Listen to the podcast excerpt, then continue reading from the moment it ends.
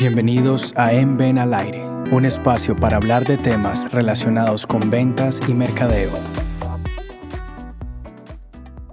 Bienvenidos a un nuevo episodio de En Ven al Aire. Hoy hablaremos sobre un tema que es de importancia e interés para todos los que trabajan en el área comercial y es sobre las objeciones o lo que se conoce como los peros. Todos los vendedores quisieran que los clientes compraran sin preguntar, pero no es lo que sucede usualmente.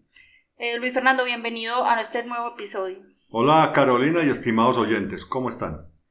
Luis Fernando, ¿qué son las objeciones y en qué momento de la venta suceden? Bueno, las objeciones como las conocemos son motivos o razones de no compra del cliente y pueden ser motivos verdaderos o motivos falsos.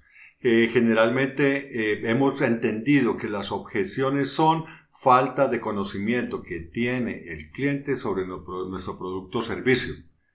Y debemos, eh, sabemos entender que se pueden presentar en cualquier momento en la negociación, después del saludo, eh, cuando estamos presentando la propuesta de valor, haciendo los cierres, inclusive después del cierre el cliente llama y se, se retira la negociación, pueden presentarse en cualquier momento, pero debemos entenderlas como motivo de mayor conocimiento por parte del cliente. ¿Por qué no se le debe tener miedo a las preguntas del cliente? Si un cliente quiere saber más o le parece que, digamos, que el precio no es o que las condiciones no son, entonces, ¿por qué el vendedor no debe sentir ese temor?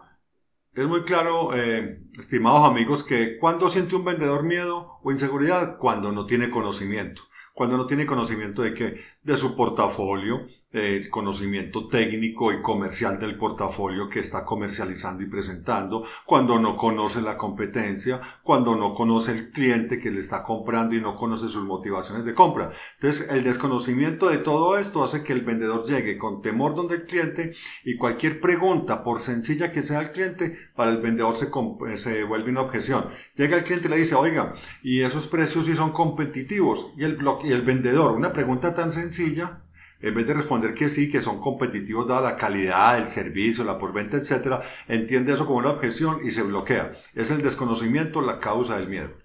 Bueno, y entonces, ¿qué se hace para mejorar ese manejo de objeciones? ¿Cómo se le rebate al cliente? ¿Cómo se le da argumentos para que compre? Y sobre todo, eh, el, cuando hacen la objeción de es que en otra parte lo venden más barato, entonces ¿qué se hace? El, manejo, aprender a manejar las objeciones es un proceso sencillo y es corto. Primero el conocimiento, capacite bien su fuerza de ventas, tanto técnicamente el, portafolio, prestaciones, características, beneficios, ventajas y no en el proceso comercial, en el protocolo de la venta. Segundo, enseñémosles a los vendedores a repreguntar la objeción. Cada vez que el cliente diga, hombre, eso está muy caro, que el vendedor le pregunta, oiga, ¿por qué le parece caro, señor cliente? Que no contestemos inmediatamente, ¿no es cierto?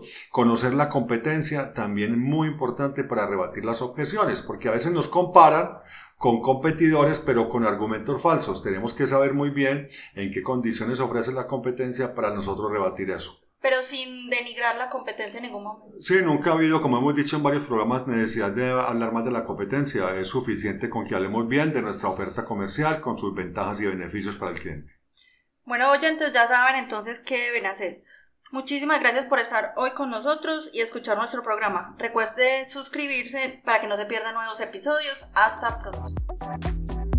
Para conocer nuestros servicios, visite www.escuelanacionaldeventas.com y contáctenos a info@escuelanacionaldeventas.com.